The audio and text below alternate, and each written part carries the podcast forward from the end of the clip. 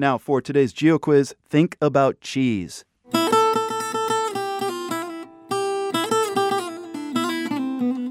There are hundreds of cheeses around the world. Each, whether it's sard, soft, stinky, or full of holes, is associated with its place of origin.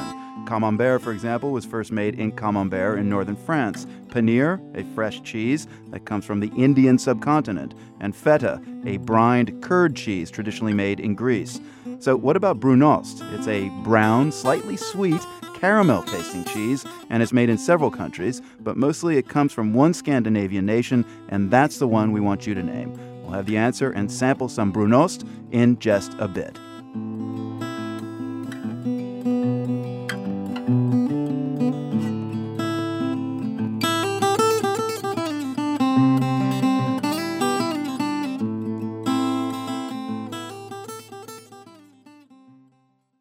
I'm Marco Werman. This is The World. Our GeoQuiz has us searching for the origin of a cheese known as Brunost.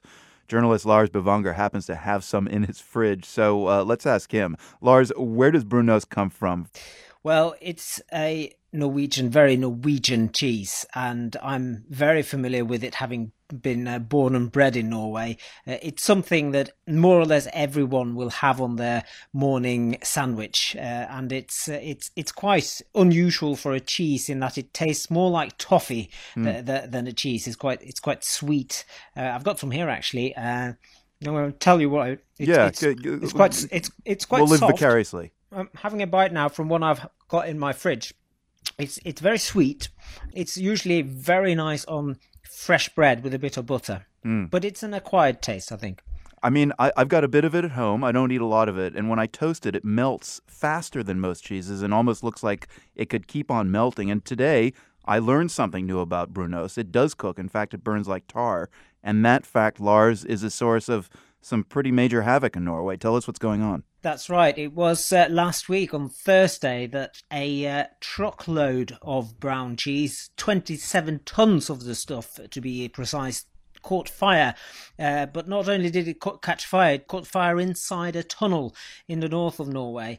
Now, it kept burning for more than five days. It only stopped just yesterday on Monday local time, and fire crew have not been able to actually access the tunnel yet because of all the poisonous gases. So, this is stuff that really, really burns. I, I had no idea. Of course, I'd never tried to set fire to it myself, mm-hmm. but I do know that it melts quite quickly. And so, it, it, does it keep on burning because of the sugar content in it? Is that the explanation?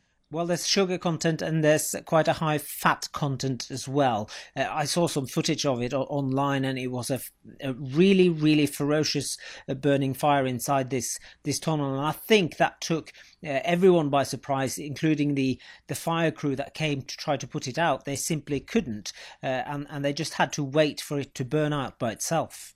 Has this ever happened before? Have you ever heard of Brunost just burning out of control like this? No, th- this is something I've never heard of. I've heard of tunnel fires in Norway before, and every time it happens, it's very uh, tragic, of course, if people uh, get hurt or die. In this instance, luckily, no one was injured, but it's a major inconvenience because Norway is is covered with fjords, and this area where this brown cheese fire happened. It's crisscrossed by fjords, and if you can't use the tunnel well, you're facing a at least a two-hour detour along the fjord arms. So for anyone who, who, who lives in the area, it's it's not only a, a funny story about burning cheese; it, it's uh, not particularly practical. Yeah, what's it like up there this time of year? Where did this uh, truck catch fire?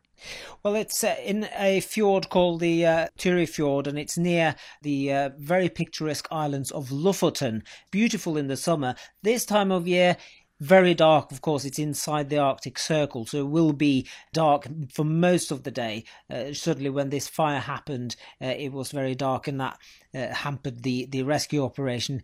But uh, it is a very beautiful part of the world. It's a nice place to travel around, but of course, if you live there, you want to get from A to B as fast as, as possible, like, like anywhere in the world. And without this tunnel, well, that's a major problem.